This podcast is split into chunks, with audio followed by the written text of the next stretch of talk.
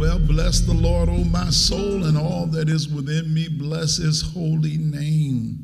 God bless you, saints. Thank God for that wonderful band. Thank God for you joining us this evening for Bible study. This is the day the Lord hath made. I will rejoice and be glad in it. I'm just excited to have this opportunity to share again with you tonight. I'm just uh, also, I want to just thank uh, those wonderful preachers who stood in my stead.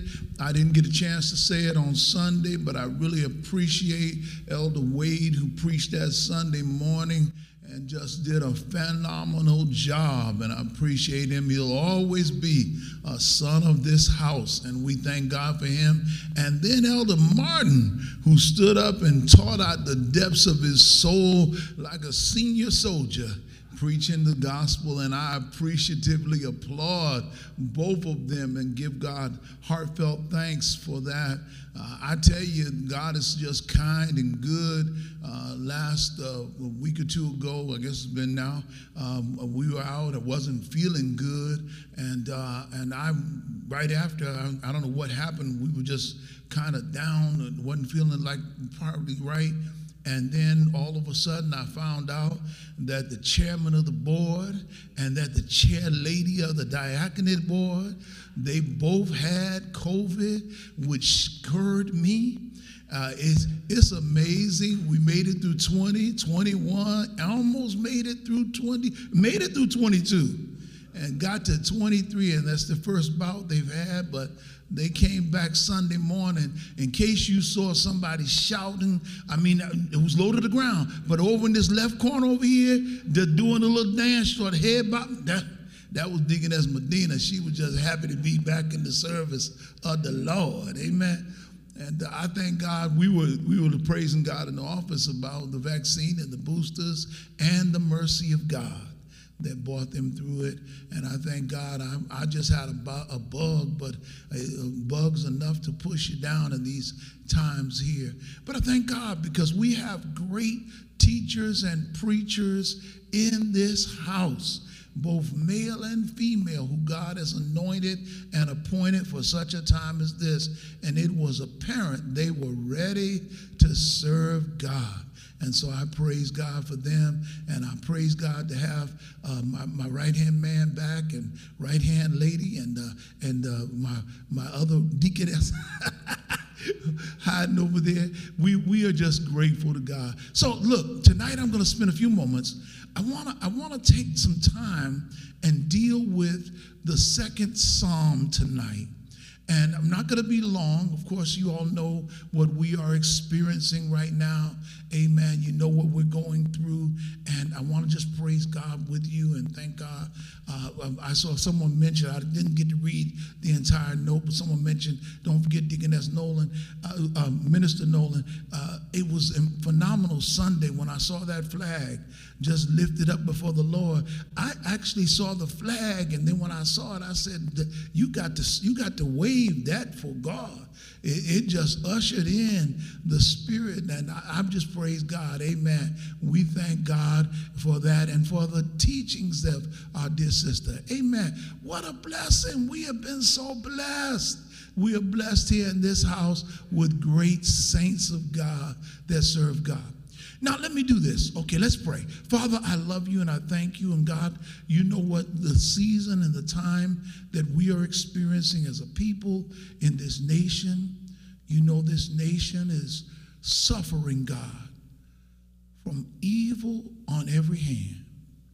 We ask, God, that you bless us, that we might be light in darkness, that we might be true disciples learning of thee. In Jesus' name, amen. Psalm 2 is interesting. And I, let me just set up Psalm 2 for you. Psalm 1, we, we start out with this tree planted by the rivers of water. And I'll come back to that at some other point. But I want to get Psalm 2 in tonight because there is what I have been talking about as nourishment for the soul. And, and for me, the nourishment for the soul begins with a knowledge about our God and about God's own self appointment to my good, to your good, about God's omnipotent uh, power that is always available for those who will submit to Him, who are willing to serve Him and trust Him and love Him. And it is important that you get Psalm 2 because if you get Psalm 2, you understand your connectedness into the promises of God that were given to Israel, but were extended to all who would come into a place of knowledge and understanding of the messianic power, and in our case, as New Testament saints, of he who would come to the earth and who would go to Calvary. And so when one understands this Psalm 2, one gets to see Psalm 2 not simply as a psalm of worship and adoration, but more so as a psalm of celebration, a psalm of praise, but more than celebration and praise, it is a psalm of prayer. It is offered to God. This psalm, this psalm is messianic in nature. It is messianic. It is, it is royal. It is regal. It lifts up the king and God's anointing upon God's anointed so that the coronation of the king would be the appointed thing that God would place. And in this case, this is a part of the Davidic promise of God upon him. And ultimately, that same promise that would rest upon the Lord and his anointed Jesus. So when one looks at this psalm, one sees this psalm first as the people looking out and seeing the mockery of other nations who dismiss God, who don't care about God, who, who serve other gods and other idols and worship other things. But then you see twisted in the psalm of God looking back and looking at their mockery and God mocking them. You you laugh at me. No, you you're you're created. I'm creator. You have no power here. And in this psalm, there is a gentleness for the Gentiles. In other words, the psalm starts off with the mockery of those Gentile nations against Israel and against their God. And then the psalm moves at the end to this open invitation for those, even Gentiles, who would come to our God. And that's why when one thinks about this psalm, one has to think about it in its royalness and in its messianic terms because it is fascinating how God would extend God's own self to those who are unwilling to even recognize God. You know, I, I want to say this to you. You know, God does not save us because we're good. God does not save us because we've done right. God does not save us because we have it together. You know, we we pick people in our lives that match what we want. We pick those who have those great attributes, who, who look good. You know, you, you, you sisters like tall, dark, and handsome. Uh, and, and, some of you brothers like certain features and, and certain body, uh, so much so that people do mod, body modifications. So when you when you someone comes home, it's like that that old uh, exploitation film, I'm gonna get you sucker. That's what the name of it. When when the gentleman took the woman home and she started taking off all the body parts, he didn't have much left. It, everything was bolt on. But that's because that's how we choose. We choose stuff that looks good. But here's God God saves us because we need saving. In the story, you're a murderer, you need saving. You're a liar, you need saving. You're a thief, you need saving. You're a drug dealer and you don't have a pharmacy degree, you need saving. God says, I, I, I pick you. And, and here, New Testament saints get this. He says, I'm going to explain this to you before you start thinking you all that. You did not choose me, I chose you. And, and, and, it's sort of like you, some of y'all R&B folk know that song. I choose you, baby. Never mind, never mind. I, listen, God, God loves us. This is why you and I ought to always be able to, to help others who are not up to standard and par find Jesus because not because they look a particular way, but because they need the Lord. That's the only reason. That's what it's all about. So let me weave my way. Thank you, Sister Well, Let me weave my way through this text by looking at five movements of the psalm. Five movements of Psalm 2. Five movements. It, it, it moves here. It, there's a rhythm of this psalm.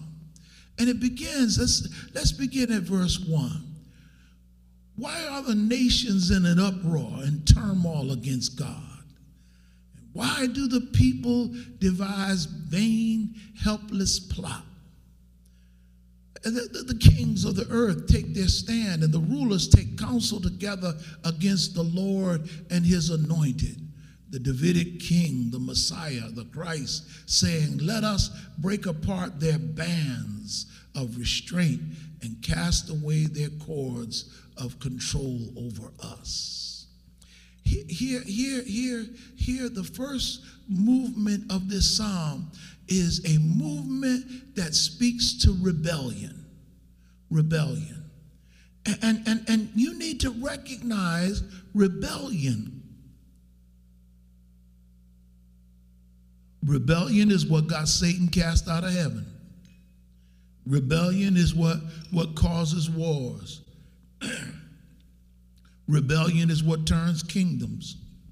Rebellion is what we saw on January 6th, not too long ago, when those persons tried to uh, stop the peaceful transfer of power. That's, that's rebellion.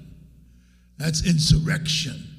And he says, You all who are nations who are rising up against God's anointed, uh, rising up against God's promise, you, you need to know that what you're doing is going to be unfruitful, unsuccessful, and it's unsustainable. You can, you can rise up, you can rebel, but it's not going to work. It's unfruitful. It's not going to work. See, anything that rises against God cannot work. You, you can't you can't come against your, your the, the, the old play was your arms are too short to box with God. You, you, you can't get in this fight. When you come against God, it won't work. It is utter futility at its worst. You can't fight God. You can't fight God. I think that when one talks of this as messianic, one can actually see how the early church took the words from this psalm and said, This applies to Jesus. So the early church saw the messianic link between this psalm and Jesus. The, y'all got to stay with me. Remember now, all of the members of the early disciples would have been what? Jews. All of the disciples were Jews. When they went in for the, the Last Supper, as we like to call it, it was what? The Passover supper. They were Jews. They would have been taught from their childhood up the Holy Scriptures. They would have been taught the Psalm. And so when they went back into the recollection of memory, they said, Oh my God. I see something in here that I didn't see before. And here, listen, go to Acts chapter 4, verse 25 through 27. I've got the New King James in front of me. Here he says, Who by the mouth of your servant David has said, Why did the nations rage and the people plot vain things? The kings of the earth took their stands, and the rulers were gathered together against the Lord and against his Christ. For truly against your holy servant Jesus, whom you anointed, both Herod and Pontius Pilate with the Gentiles and the people of Israel were gathered together. Notice that the church saw in this text not just the pronouncement about the kings of, of Israel as in the Davidic reign and the power of God upon that Messiah, anointed one, they saw in it this new move of God that was taking place under the reign and aegis of Jesus, the holy servant of God. He, they, they, they saw something in it and they connected the two. So that when one reads Psalm 2, one's reading messianic literature as the church would have depicted it. Now, we're talking 38 AD, uh, 38 AD. We're, we're, we're, we're talking thousands of years ago. They made a connection between the two. Was it simply to resolve the fact that Jesus died a horrific death? Was it to resolve the fact that Jesus was not accepted by everyone? Was it to resolve the fact that Pilate and Herod and Gentiles and even children of Israel came against him? Yes. But it was also to connect with what they knew as God's promise that this would happen, that those on the outside would come against what God's trying to do in rebellion. But the rebellion would be unfruitful, it would be unsuccessful, and unsustainable. So, what they were doing was going to be in their own futility and folly. This is important. Not only is it important as you think of Jesus or this messianic text, but it is important for your own life as you come to grips with the fact that not everybody's going to like you, not everybody's going to be your friend. Not everybody's going to salute you or support you. And there'll be some people that'll plot against you. And there'll be some folk that'll talk about you and criticize and condemn and complain about you. But don't be unnerved by that Whenever you're walking under an anointing that's going to shake up the status quo, you're going to know that there will be rebellion and somebody is not going to like what God's doing in your life. That's the deeper lesson here. That, that's the deeper lesson. Don't, so you you get upset because folk come against you or folk talk about you. I get upset when they don't. It means you're not doing enough. You're not an agitator enough. You're not making a move enough. You need to get to the place where you don't allow the criticism to make you go back into depression and to get in your bed in a fetal position. You make the criticism your fuel. You get jet fire and you do the will of God all the more. There's a rebellion there in the text. But then the second move of God in the text is the response. The response. There's a rebellion, but there's also a divine response. God looks at them, and you know what God does? God laughs at their foolishness. God, God laughs. And it's not just a regular laughter. God gets that that that grin where he just really. It's that kind of grin like, mm, I guess I'm gonna have to show you who I am. I got to show you who what, what I'm working with. I gotta this a it's a, a laughter mixed with holy contempt. Look at verse 4. He who sits enthroned in the heavens laughs at their rebellion.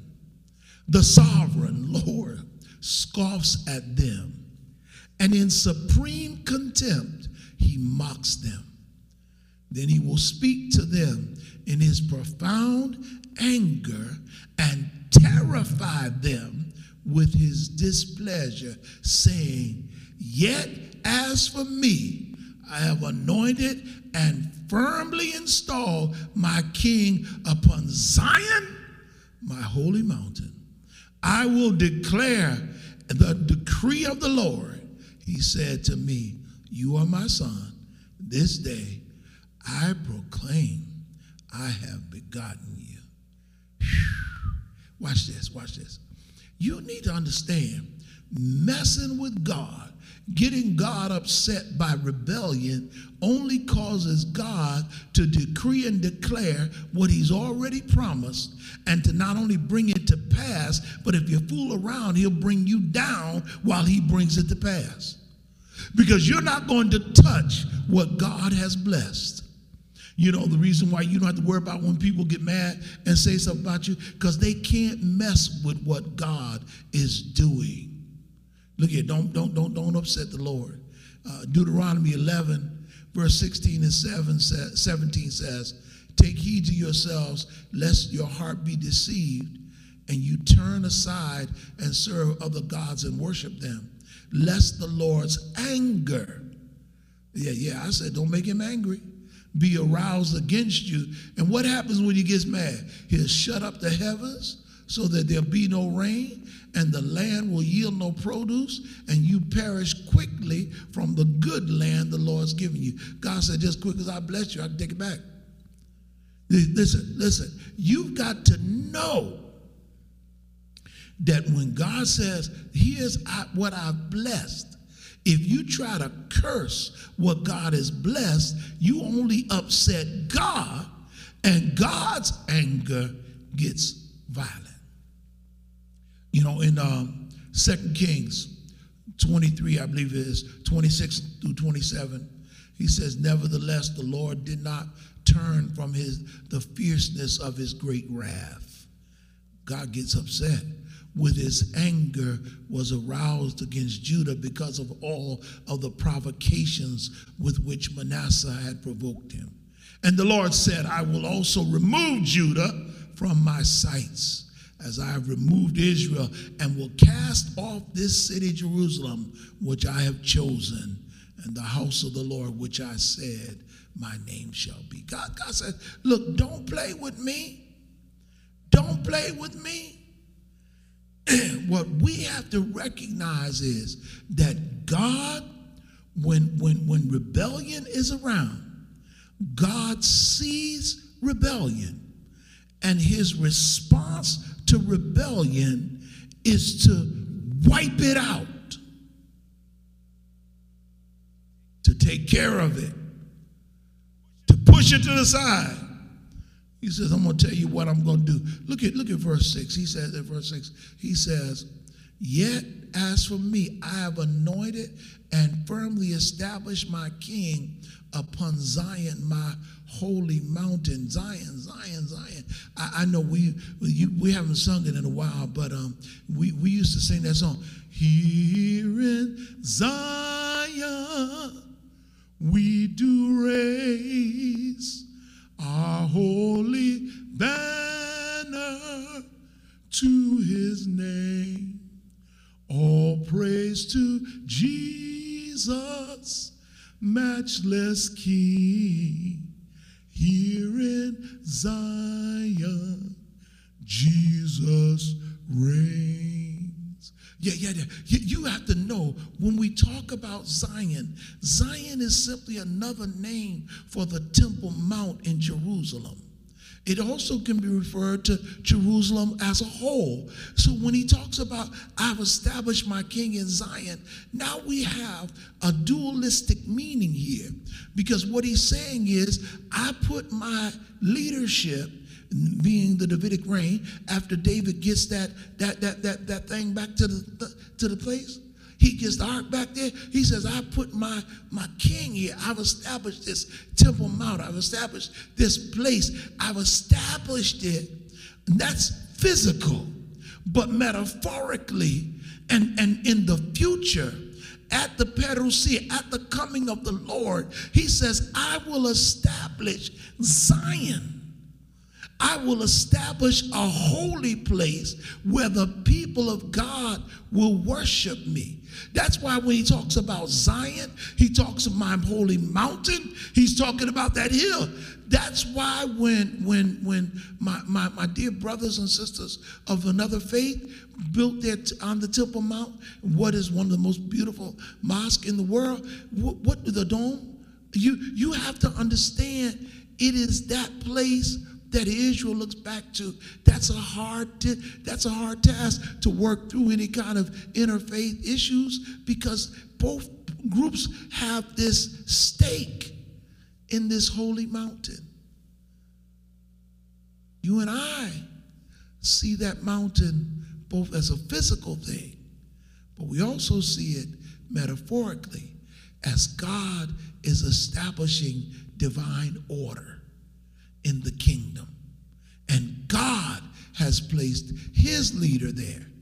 Verse 7, he says, Look, this covenant I've raised with David, I'm going to keep my covenant, the Davidic covenant. He says, Look, I will declare the decree of the Lord. You are my son.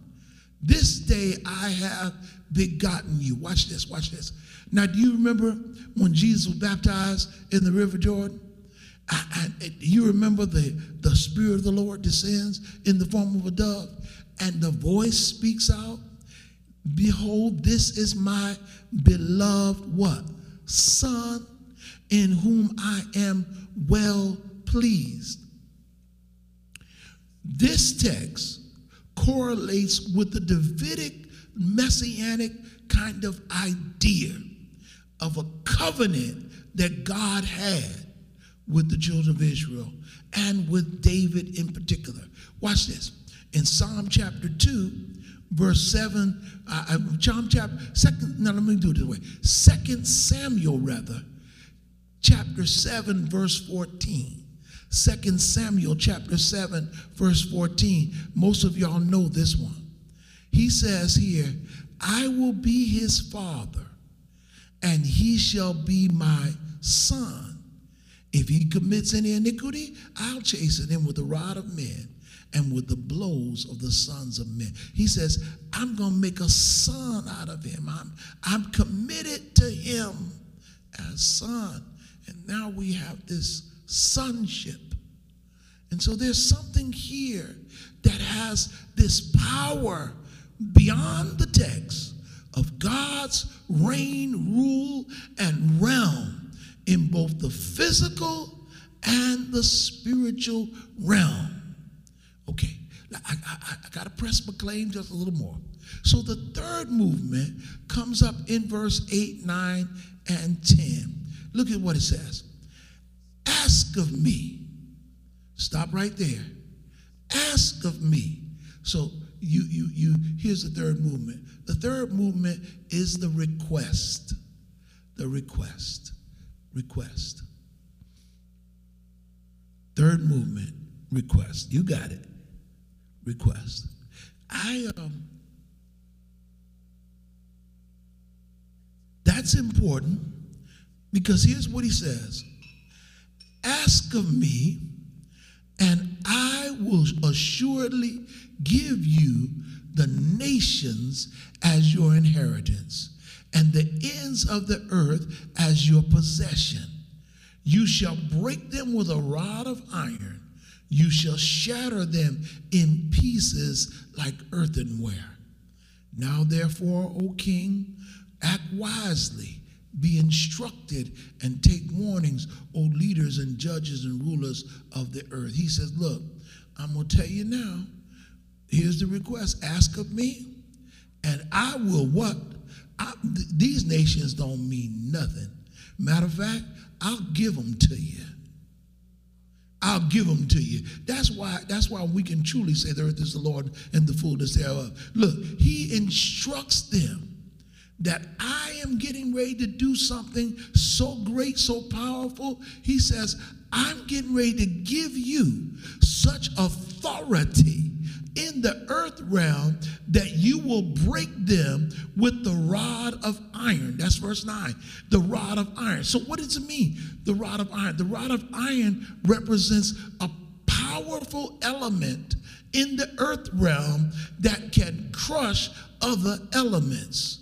So he says, I will give you the rod of iron that has the power, same verse 19, to shatter earthen vessels, to break them in pieces. He says, that's the power that comes and the authority that comes with this. He says, You've got to know that I'm giving you power so that when one sees iron, one not only sees power and authority, one also sees strength when one sees iron. So that what I get when I look at this text of this messianic movement of God in the earth realm is that God is telling them that I'm giving power.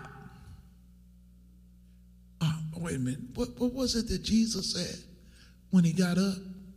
All authority in heaven and earth has been given unto me. There's power in it. Now, notice now, in the prophetic ramblings, and, and, they almost appear to be ramblings of, of the John the Revelator, he goes back and he refers to this psalm. That's why I told you this royal psalm and it's powerful because this psalm both works in time and in eternity. In time, as in while we live and exist in this realm, but it works in eternity, as in at the return of Jesus, we will see a fulfillment of some of that which is in this psalm, according to if John the Revelator is correct, because in Revelations 2 27, he says, What? He shall rule them with a rod of iron. They shall be dashed to pieces like the potter's vessel, as I also have received from my Father. Woo. Revelations 12 5. She bore a male child who was to rule all the nations with a rod of iron, and her child was caught up to God and his and his throne.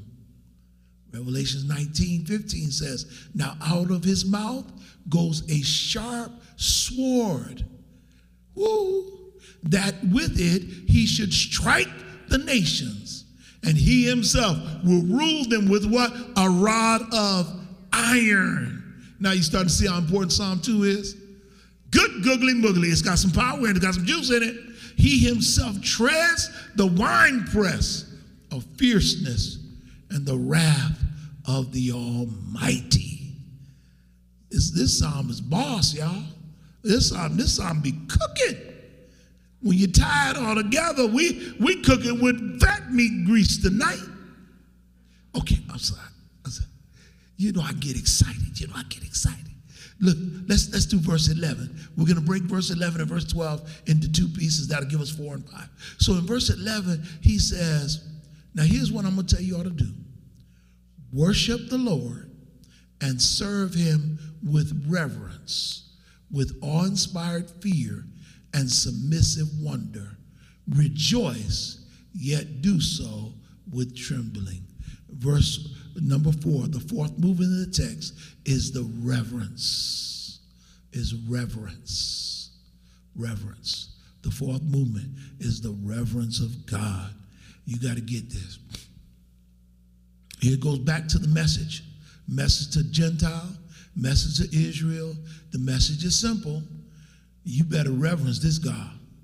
This God is a bad dude. This God is awesome, almighty, all knowing. Eh, eh, you better worship him. You better reverence him. Here's the message to the Gentile there's a door of opportunity open for you. Because while, while we're talking about your rebellion, there's also an opportunity for your salvation to enter into divine fellowship. There's an opportunity, the fellowship opportunity. The doors of the church are open. Submit to the one true and living God. That there's the reverence. You, you, you, he, he says, he says, but when you do it, come in submitting. Come in recognizing that God is God. Come in recognizing the Lord, He is God. And worthy to be praised, and besides Him, there is no other. Come in recognize that He is the total one. He's all that you need. Come in recognizing that God stands above everything else. Let God arise and your enemies be scattered. Come in recognizing that when you bow down before Him, not only are you to rejoice, but you ought to be so humble that you're yet trembling. You, you, you, ought to, you ought to recognize that I'm not just in the presence of an earthly king, I'm in the presence of God Almighty, the one who was, the one who is, and the one who shall be, the one from everlasting to everlasting, he who is Alpha and Omega, the beginning and the end. When I get into his presence, I reverence him. Glory to God. I learn how to honor God with all that I am and with all that I can be and with all that I should be. I reverence him because he's worthy. He's worthy to receive honor, power, and glory and dominion. He's that kind of God. He's worthy. The Lord is worthy. And so he says, reverence God, reverence him. Don't, don't, don't, don't play around with it. Don't, don't just act like you gonna do it and then don't do it. No, you you you ought to be awe-inspired. You ought to submit to the very wonders of God. Ah you know, um, who, who made the mountains? Uh, who, who made the seas? Who made the rivers that go out to the sea? And who gives me strength from day to day? And the old song said, Somebody bigger than you and I. Reverence God. I, people got cavalier about this reverence thing, and you got people using the Lord's name in their profanity. You, you, there's enough words in the English language that if you really want to speak to someone in an aggressive manner, you don't have to invoke the name of our God in the midst of it because it shows a lack of reverence. The, the Israelites were, were so wise that they would not even say the divine name. They would replace it. They would not use God's name. Why? Because it was meant to be holy. Reverence. And there are times in our lives when we forget to reverence God. We, we come into church and act any old kind of way. Say anything we want to say to anybody because we think we're grown, not realizing we're in the house of God and it ought to be reverence. I'm telling you now, I, I don't care if you're watching me on Facebook and YouTube. When you start getting into the worship experience, shut off everything else. Don't leave the TV running. Don't leave your music in the background. Get into the presence of God. Reverence God. Nothing wrong with watching online. Nothing wrong with participating in e-church. But something is wrong if you participate distracted because it's a sign that you don't reverence God. And if you're distracted, you're dismissing what the Spirit is trying to say to the church. Let's get back to reverencing God uh, we get back to reverencing God. Uh, we reverence Him in everything we do. Our ancestors, when they got around communion, they, they would take it and they would, they would spend so much time handling it and passing it out and being careful how they handle it. And I know we're in a time of COVID and you'll be able to take it in your home and we're blessing it for you. But let me tell you something. My mother, when she got sick, oh, good God Almighty, when she was sick, my mother would take communion just like she would if she was in church, and she would be praying and blessing God and cleansing herself. Hadn't committed a sin that I knew of, but she'd be asking God for forgiveness and for purification and to make sure she was holy because that was a holy woman who reverenced the holy God. And when she sang, Oh, the blood of Jesus, or there's power in the blood, or what can wash away my sin? Nothing but the blood. She reverenced the God that gave the Christ and the Messiah because that God was worthy to be praised and reverenced. Whether you're at home or in the church, He's worthy. I got to get out. I got to close. I'm to live great close. Ha! Glory. I felt that day. Then he says, he says, you need to know something last. He says, I say, kiss. Verse 12, pay respect to the Son, and so that he does not become angry and you perish in the way, for his wrath may soon be kindled and set aflame. How blessed, fortunate, prosperous, and favored by God are all those who take refuge in him. Number five is refuge. Number five is refuge. Uh, you got to know you've got to take refuge in him.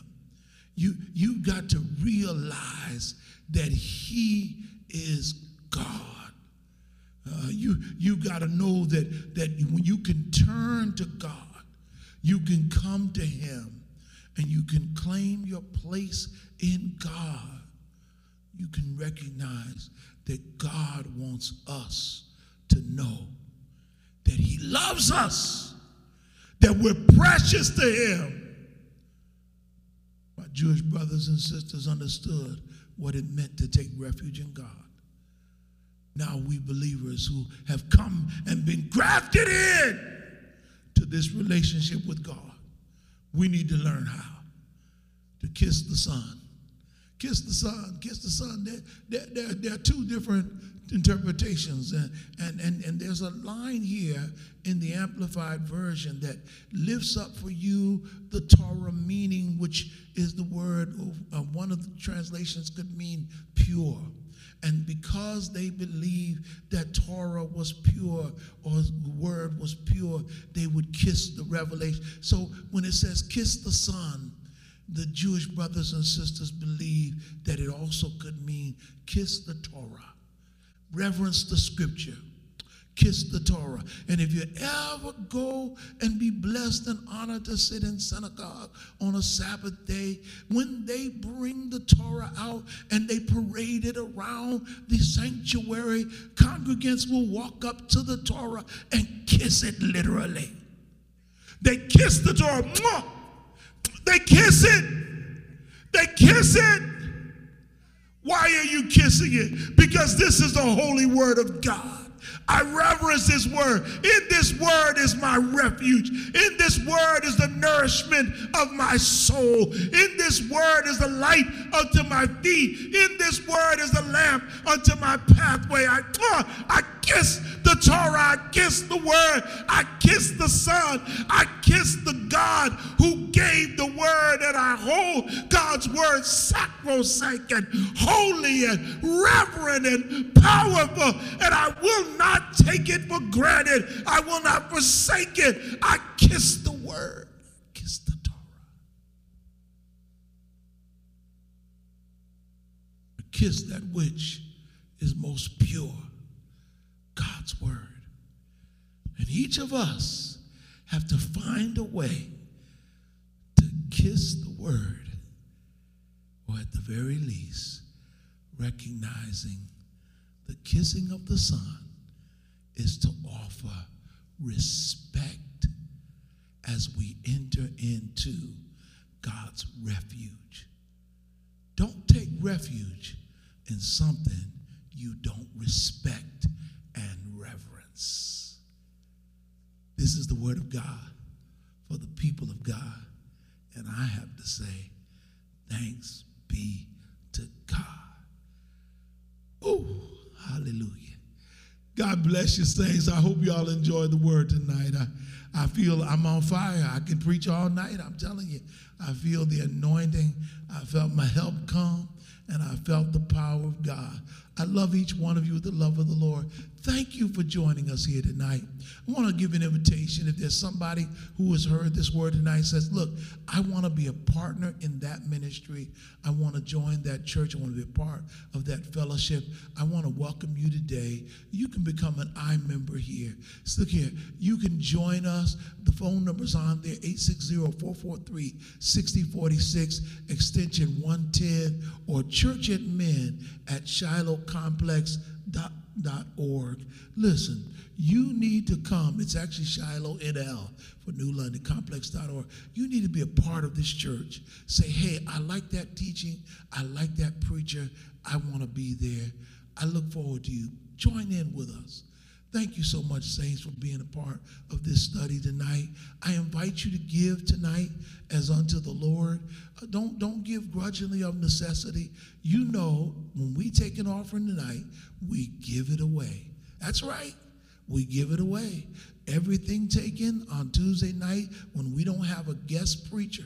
And we have guest preacher, we have to honor God and honor the man or woman of God. And we do that because we love God and we treat God's people right. Put that back on the screen again. There are three ways to give. And again, the Shiloh Baptist Church by Givelify, make sure it's New London. Amen. And then the dollar sign Shiloh NL, Cash App, or mail it in. Give your gifts unto the Lord. Be a partner with us in this ministry. We still need your support for the soup kitchen, for the, not the soup kitchen, but the food giveaway, food pantry. We still need to keep doing what we're doing. And so your support helps us. Now, I got to tell you something. We can get um, some food from Food Share, some food from the United Way, the Gemma uh, Moran Center, and it's great and it's helpful. But we're in a season now where those places are short as well. So we have to supplement anything we get and we go out we send to the store.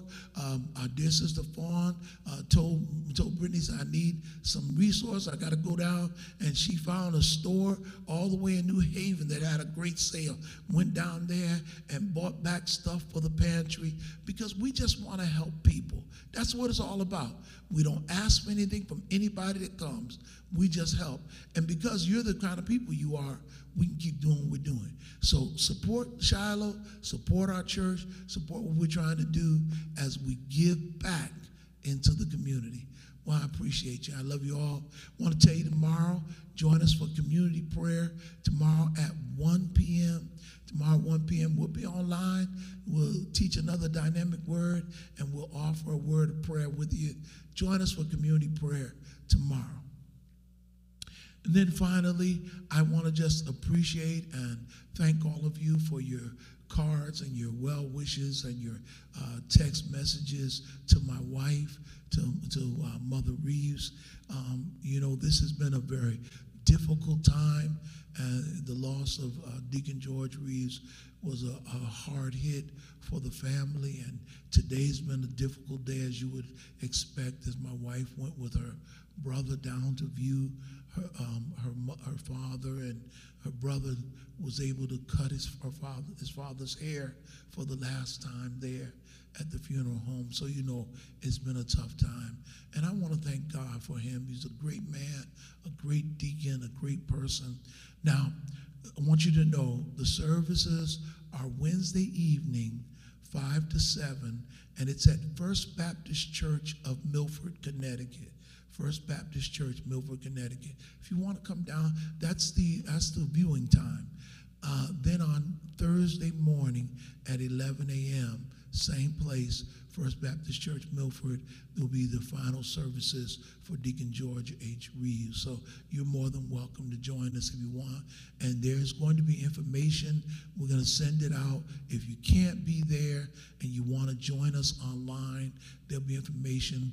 Uh, I believe Brother Solomon has put together a boxcast, and him and Benjamin are working on some stuff, and there's video and things that they're doing. And I'm just excited about celebrating his life. And I know that he is with the Lord. To be absent from the body, to be present with the Lord. And they know it too. But as you know, the earthly body that we live in is emotional, and we all feel the loss and the grief, even when we are fully aware of the presence of our God. So pray for each other and pray during this time. I did not get a chance to mention uh, on Sunday, Brother Jenkins, Brother Dennis, and I have been talking so much about his brother who just recently lost his wife. And, uh, and I just ask you to keep him in your prayers, brother, brother Jenkins, in your prayers. Keep him in your prayers. And um, I just, I just know that we have to pray for each other now. You know, if there was ever a time for you to find a prayer partner, it's right now. Not a gossip partner, a prayer partner. And if you can't find a prayer partner, and even if you can, you and your prayer partner ought to be on the prayer call every Wednesday. It's not a long call, but you ought to be on there getting that feeding, getting that encouragement. Again, keep my wife, keep Ronnie in, and, uh, and keep, uh, keep the whole family in your prayers. Mark, the kids, my kids, his kids, Mike's kids. Keep all those children in your prayers. They're going to need it. I love you all. Guess what I'm going to tell y'all? One last thing. One last thing. There's something that God has given us that just doesn't make sense. And when we have it in the midst of trauma, we know it's not us, it's God. It's called peace. And it surpasses all understanding. And I speak it to you as a blessed benediction every time. And I simply say to you tonight, you know what it is. Shalom.